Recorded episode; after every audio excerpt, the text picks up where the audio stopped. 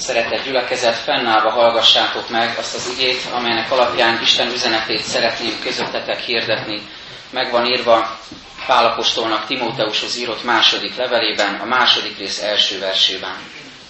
Te azért, fiam, erősödjél meg a kegyelemben, amely Krisztus Jézusban van. Ez Isten igéje. Foglaljunk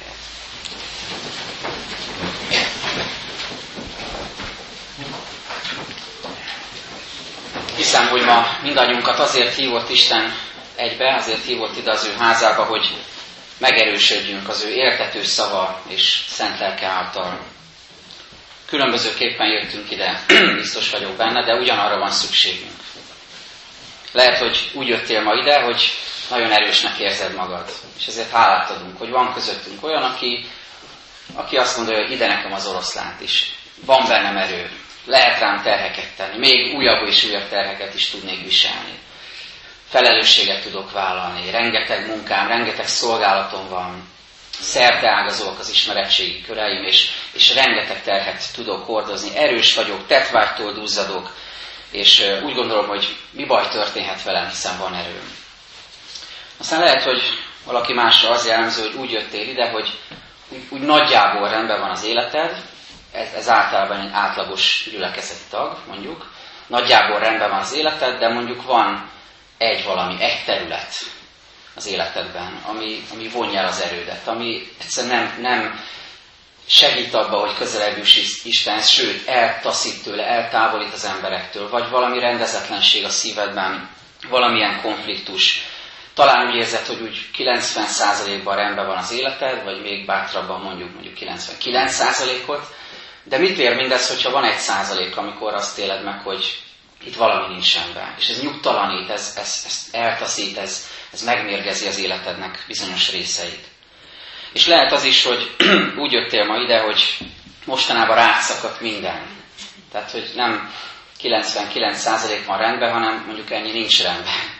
Vagy 100%, tehát minden rátszakadt, minden terhet neked kell hordozni, rengeteg problémát, kísértésed, próbatételed, gyengeséged, kétségbeesésed, félelmed van, és, és azt éled meg, hogy most, most valahogy minden, minden összejött és rád az örömhír az, amit az elején is mondtam, hogy akármelyik is jellemző ránk, vagy ezeknek a különböző verziói, mindenképpen azért vagyunk itt, hogy Isten most megerősítsen, hogy erőt árasszon ránk, rád és rám szent lelke és igéje által. Ahogyan Pál mondja Timóteusnak, erősödjél meg a kegyelemben, amely Krisztus Jézusban van. Mind a három előzőben vázolt esetre visszapillantva, hogyha ha erősnek, ha legyőzhetetlennek, ha hősiesnek érzed magad, akkor azért van szükséged Isten erejére a kegyelem által, meg talán túlságosan is a magad erejében bízol. Nagyszerű dolog, ha van az embernek ereje, csak ilyenkor talán éppen azt kéne észrevennünk, hogy Isten erejére, Isten kegyelmére kell támaszkodnunk. Hogyha a második eset jellemző valakire, hogy úgy nagyjából rendben van az élete, de egy terület hibázik, akkor pont ezért vagyunk itt hogy arra az egy területre fókuszáljunk. Hogy senki nem mondja azt, hogy a nagyjából az végül is majdnem az egész. És nem kell foglalkozni azzal a kicsivel, ami hibázik, ami nincs rendben. Hanem igenis foglalkozz azzal az egy dologgal, mert Isten is foglalkozni akar az életedben, azzal az egy területtel. Hogy az legyen rendben, mert most az a kulcs az életedhez. Azt akarja Isten megerősíteni, abban akar táplálni ma. Ha pedig totálisan erőtlennek érzed magad, hogy a harmadik esetben beszéltem erről, akkor nyilvánvalóan azt élheted át, azt élhetjük át, hogy amikor a legmélyebben vagyunk, Isten kegyelme talán akkor ér el bennünket a leg, legcsodálatosabb, leghatalmasabb módon, a legigazibb módon, a legnagyobb mélységben tud igazán megragadni és növekedést adni az életünknek. A héten olvastuk a Bibliaolvasó kalauz szerint a Timóteusnak egy első levelet, ennek a levélnek az előzményét, az első levelet, és a Biblia óránkon csütörtökön beszélgettünk arról, hogy Pál azt mondja Timóteusnak, hogy így szólítja meg, te pedig Isten embere. És erről az identitásról gondolkoztunk, hogy, hogy mit is jelent ez az életünkben, hogy bennünket is, nem csak Timóteus, hanem bennünket is így szólít meg Isten igé, hogy te pedig Isten embere, Isten embere vagy, Krisztus képviselője vagy. Mint hogy a nagykövetet elküldik egy távoli országa és az ő saját hazájának a képviselője, ugyanígy vagyunk mi, Isten országának, magának Istennek, Krisztusnak a képviselői ebben a világban, Isten emberei. Hogyha most ebben bizonytalannak érezzük magunkat, akkor ezért is vagyunk együtt mindannyian, hogy, hogy ebben megerősödjünk, hogy Isten emberei vagyunk a világban. És ebben a megerősödési folyamatban most ez a ma olvasott ige három metaforát hoz elénk, amelyekben ö, figyelhetünk arra, hogy, hogy kik is vagyunk, mi hibázik az életünkben, mi, miben van szükségünk növekedésre, megerősödésre. Vegyük tehát sorra ezeket, ebben a lelki, ezen a lelki úton, lelki folyamatban. Pál a hívő ember életét katonához, atlétához, vagyis sportolóhoz és földműveshez hasonlítja. És ebben a három képben, ebben a három metaforában a közös az elkötelezettség. Az elkötelezett módon való munkálkodás, annak a feladatnak az elkötelezett végrehajtása, amit Isten ránk bíz különböző helyzetekben. Először az igehirdetés első felében ránézünk erre a három metaforára, és különös módon azt vizsgáljuk, hogy milyen az, amikor az elköteleződés nincs benne ebben a háromban.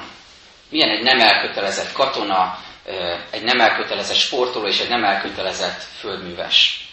És utána a második felében pedig arra tekinthetünk rá, hogy, hogy hogyan munkálja ki ezeken, kereszt, ezeken a képeken keresztül Isten bennünk az elköteleződést, és a lelkünk megerősödését. Nézzük tehát.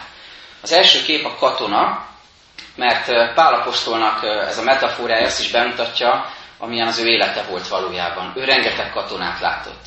És olyan érdekes, hogy ezt a, ezt a mélységet, hogy ő börtönök magányát kellett, hogy elviselje, vagy éppen házi őrizetben volt konkrétan hozzábilincselve római katonákhoz, test közelből lát, hogy milyen egy katona, vagy éppen kihallgatásokon részvevőként sok katonát látott, és ezt a mélységet is felhasználja Isten az életében arra, hogy üzenetet közvetítsen nekünk.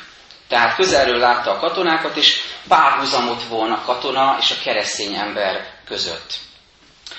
A katonának az alapvető tulajdonsága az elkötelezettség, a fegyelmezettség, hogy ő parancsot teljesít, hogy ő felelős annak a parancsnoknak, aki hadba hívta, aki behívta, aki besorozta őt, és neki engedelmeskedik, neki akar tetszeni. Így is olvassuk igényben, hogy egy harcos sem elegyedik bele a mindennapi élet gondjaiba, hogy megnyerje annak a tetszését, aki harcosává fogadta. Nem elegyedik bele a mindennapi élet dolgaiba. Nyilván nem azt jelenti mondjuk a mi életünkre nézve, hogy a világi dolgokkal abszolút nem kell foglalkozni, mert van feladatunk. Csak itt a bele elegyedés szó a kulcó, nem elegyedik bele, vagyis nem oldódik fel ezekben, hanem a fő feladatára koncentrál. De most nézzük meg azt, hogy ez a kérdés felvetésünk, hogy milyen az, amikor ez a katona nem elkötelezett módon végzi a feladatát. Egy pár példát hadd mondjak erre. Az egyik következménye ennek az elköteleződés hiányának, hogy, hogy megúszásra törekszik ez a katona, vagyis meg akarja úszni a nehéz helyzeteket, és mindig a könnyebbik utat választja. Tertullianus egyházatja az Óegyházban a következőt írja Intés a vértanúkhoz című művében. Egyetlen katona sem úgy megy a háborúba, hogy kényelmes kellékekkel veszi körbe magát. Nem kényelmes hálószobából indul csatába, hanem septiben felvert szűkös sátorból, ahol mindenféle nehézség, kényelmetlenség és veszedelem vár rá. Hogyha nem vagyok elkötelezett, ebből az a következtetés levonható, akkor kényelemre törekszem. A könnyebbik útra, a könnyebbik megoldásra. Ez az egyik.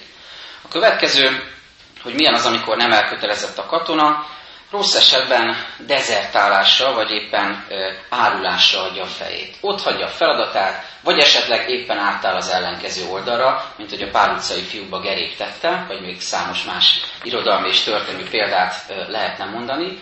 Ez is az elköteleződés hiánya. Nincsen stabil értéklen, nincsen a parancsnok iránti elköteleződés, és ebből például ez is következhet. A következő következmény, hogy aki nem elkötelezett katona, nem így végzi a feladatát, az megpróbál el, elbújni a legnagyobb, leghevesebb harcok közepette, hogy mentse a bőrét. Tehát lehet, hogy katonának hívja magát, és ez az identitása, de amikor jönnek a legfájdalmasabb, a legsúlyosabb harcok, a legnagyobb kísértések, a legnagyobb támadások, akkor megpróbál elbújni, kibújni a felelősség alól, és elrejteni, megmenteni saját magát. És van még egy negyedik következmény is, hogy a nem elkötelezett katona nem figyel a taktikai utasításokra.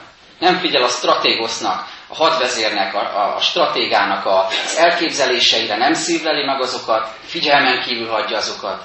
És ezzel nem csak saját magát sodorja bajba, hanem a társait, a közösséget, az egész sereget is. Hogyha egy valaki van, egy gyenge láncszem a csapatban, a közösségben, a seregben, nem figyel oda az útmutatásokra, az egész csapatot bajba sodorja. Ezzel szemben az ige úgy beszél erről a harcosról, és majd fogjuk látni a magunk élete kapcsán is, hogy ő egy elkötelezett harcos, akinek az elsődleges feladata az, hogy odafigyeljen arra, ki őt behívta ebbe a seregbe. De menjünk tovább. A második kép, a második metafora az atlétáról, a versenyzőről, a sportolóról szól. Azt mondja Pál, ha pedig versenyez is valaki, nem nyer koszorút, ha nem szabályszerűen versenyez. Úgy is mondhatnánk, hogy megint a következményeknél járunk, hogy az ilyen, az, ilyen sportoló nem lesz kellőképpen edzett. Nem fog igazán felkészülni a harcra. Eszembe jutott, vagyis a, a versenyre. Eszembe jutott egy gyerekkori élményem, az úgynevezett tömbházfutás, nem tudom, létezik-e még ez a fogalom manapság, tehát, vagy így hívják-e, mi a retro kifejezés, szóval Szóval, hogy körbe kell futni egy hatalmas tömböt, és emlékszem rá gyerekkoromban előfordult az, hogy amikor a tanár Péter bácsi ugye nem látott bennünket, akkor kicsit lassabbra fogtuk a tempót. Ugye? Ezt me- meg, lehet, meg lehet csinálni egy, egy sportpályán is, hogy az ember lelazsálja a kanyart, mondjuk kicsit levágja. De mi lesz ennek a következménye? Hogyha én készülök egy versenyre, vagy edzeni akarom a testemet, akkor biztos, biztos lehetek benne, ha így teszek, akkor ez nem fog sikerülni, nem tudom végrehajtani a célomat, nem jutok el a célomig. Ez az egyik következmény. A nem elkötelezett sportoló nem lesz kellőképpen edzett. A másik, hogy a nem elkötelezett sportoló félváról veszi a versenyt.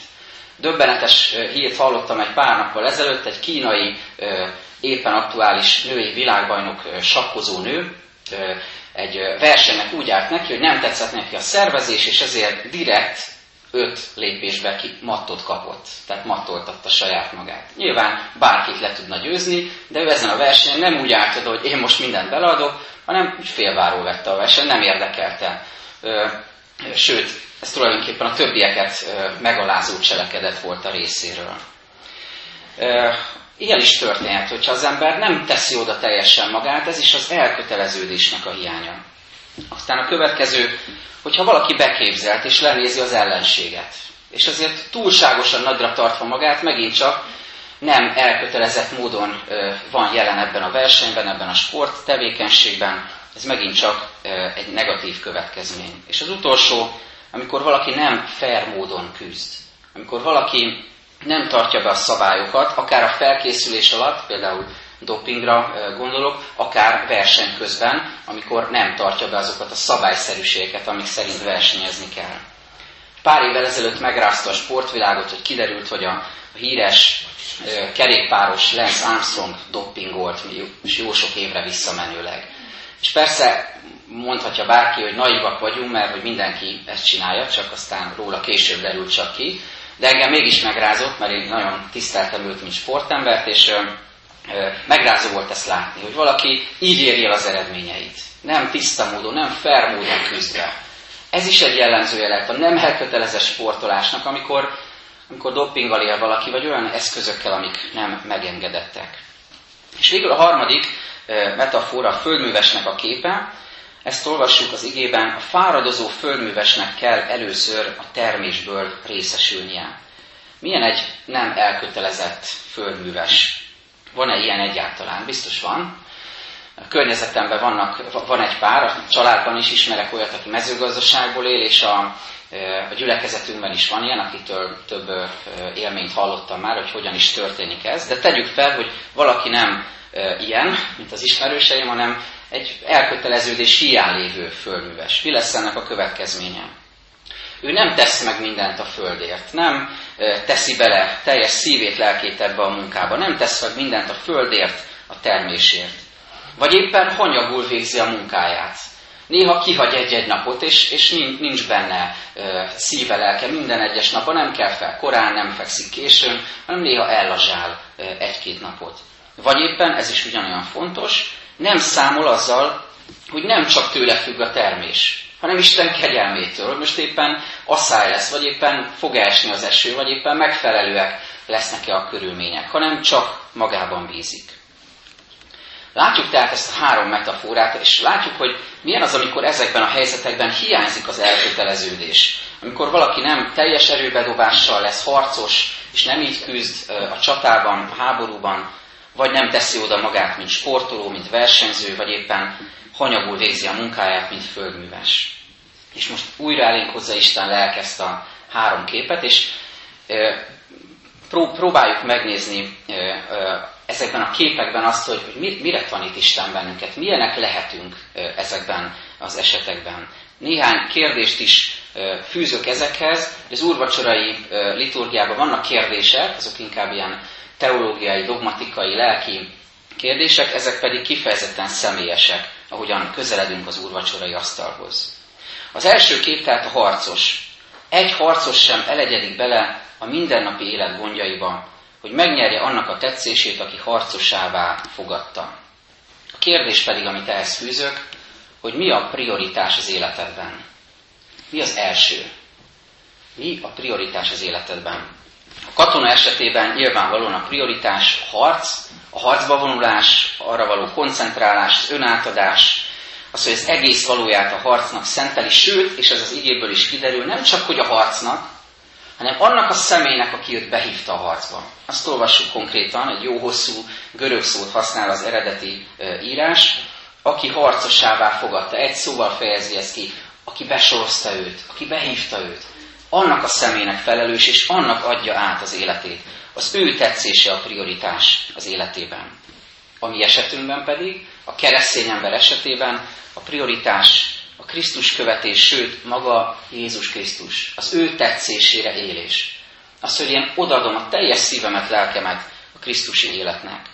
Mert ez nem úgy van, testvéreim, hogy az életünknek vannak összetevői. Van családunk, dolgozunk, vannak talentumaink, vannak ketteléseink, van ö, szórakozásunk, szabadidőnk, ö, és egy csomó minden az életünkben, múltunk eseményei, jelenünk, terveink, és még úgy mellesleg, úgy függelékszerűen keresztények is vagyunk.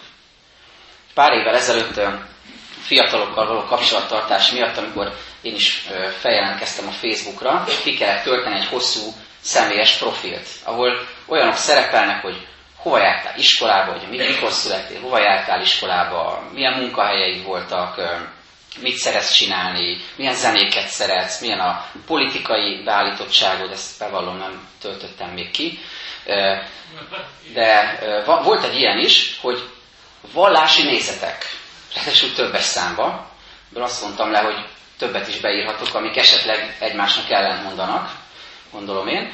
Minden esetre ez nagyon érdekes volt számomra, hogy az életünk sok minden területére rákérdez ez a profil, és úgy mellesleg megkérdezi, hogy és milyenek a vallási nézetei. A hívő ember életében ez nem így van, testvéreim. Nem.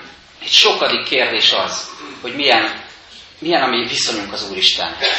Hogy vajon hiszünk-e hogy keresztények vagyunk, és ilyen módon is élünk-e és szolgáljuk-e őt. Hanem ez a legfontosabb, ez a prioritás.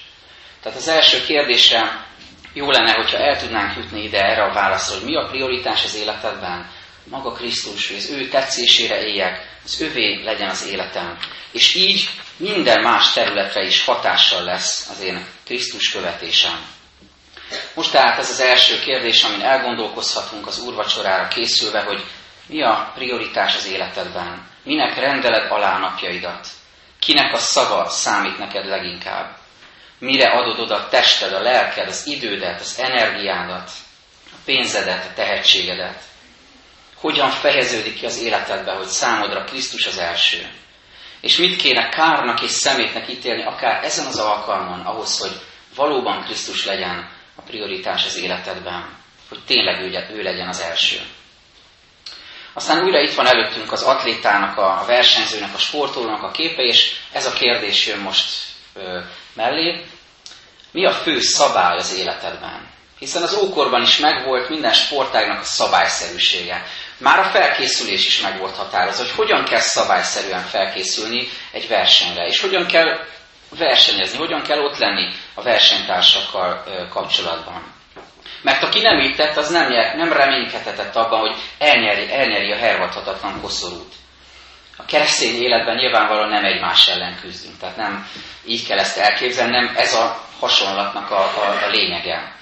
Nem úgy kell ezt elképzelni, hogy ha én jobban, mélyebben, magasabban, távolabbra vagy régebb óta hiszek, akkor kiszoríthatok másokat, és én győzhetek, és majd én, csak én nyerem el a hervadhatatlan koszorút. Tehát ezt nem így kell elképzelni. De a szabályszerűség mégiscsak fontos a keresztény életben. Mert mi a szabály? Egyszerűen fogalmazva, Isten törvénye, a szívünkbe írt törvény, a tíz parancsolatban kapott törvény, és leginkább, legfőképpen számunkra a Jézus Krisztusban beteljesedő törvény. Az általa, a benne teljessé váló törvény, amiben ott vannak az életünk keretei, szabályszerűségei. Az Istennel való kapcsolatunkra vonatkozóan, a személyes életünkben, a kapcsolatainkban, közösségeinkben. Mi a fő szabály? Tehát ez a következő kérdés. Tudsz-e a Jézusi szeretett parancs szerint élni, és hogyha nem, hogyha most néha ezt tapasztalod, hogy ez nem megy, akkor ennek mi az oka, mi az akadálya annak, hogy szeretni tud, szeretni tud az Urat, a te Istenedet és a fele barátodat, mint magadat.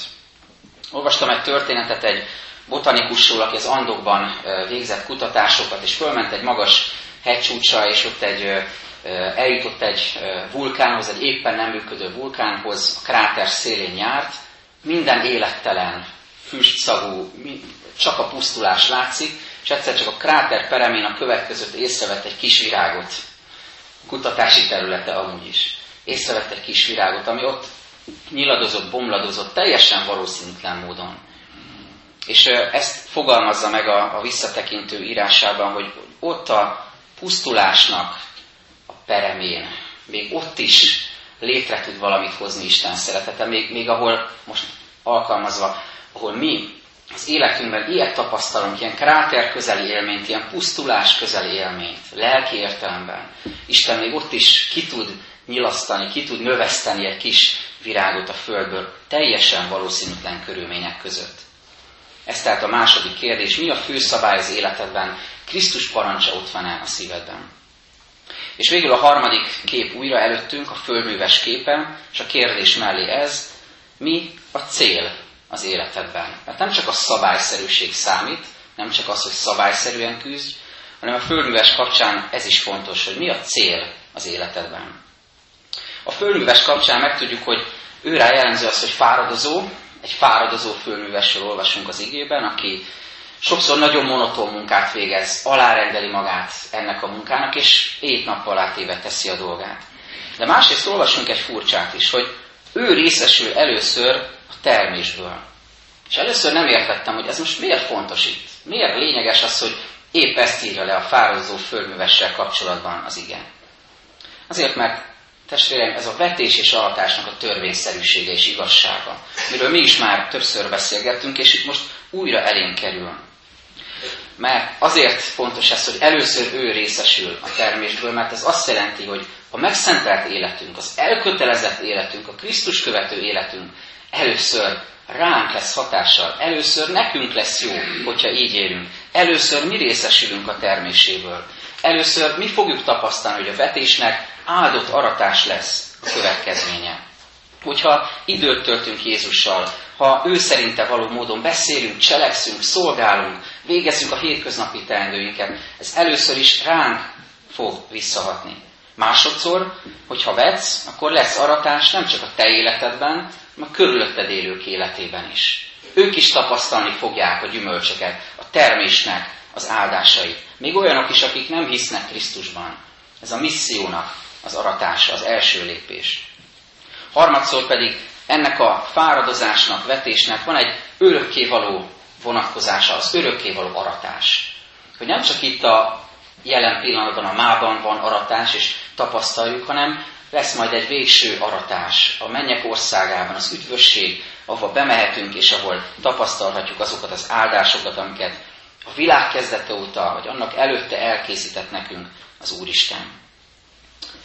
Végül egy történet Haydnról, a híres zeneszerző, aki állítólag két éven keresztül fáradozott az egyik hatalmas zeneművén, oratóriumán, és minden nap mielőtt leült dolgozni a kotta papírhoz, vagy a hangszerekhez, mielőtt elkezdte a munkát, letérdelt, imádkozott az Úrhoz, és vezetésért könyörgött. És nagyon hosszúra nyúlt már ez a munka, és a barátai mondták neki, hogy hát nem kéne már befejezni, nem kéne a végére jutni, nem kéne kicsit meggyorsítani ezt a folyamatot, hogy elkészüljön a zenemű. Mire ezt válaszolta, nem tudok kapkodni, az örökké valóságnak dolgozom. Testvéreim, minden területén az életünknek az örökké valóságra tekintve kell végeznünk a szolgálatunkat. Mert mi vagyunk az Úristen jó vitézei, választott katonái vitézei. Mi lehetünk az az atléta, aki céltudatosan, elkötelezett módon, szabályszerűen futja meg a versenypályát, és mi lehetünk az a földműves, aki fáradozó módon, de gyümölcsöket tapasztalva, aratást tapasztalva végzi a feladatát. Most az úrvacsorához készülve újra mondom ezt a három kérdést. Mi a prioritás az életedben? Mi a fő szabály az életedben? És mi a cél az életedben? Adja Isten, hogy őszintén tudjunk ezekre válaszolni az úrasztali közösségben. Amen.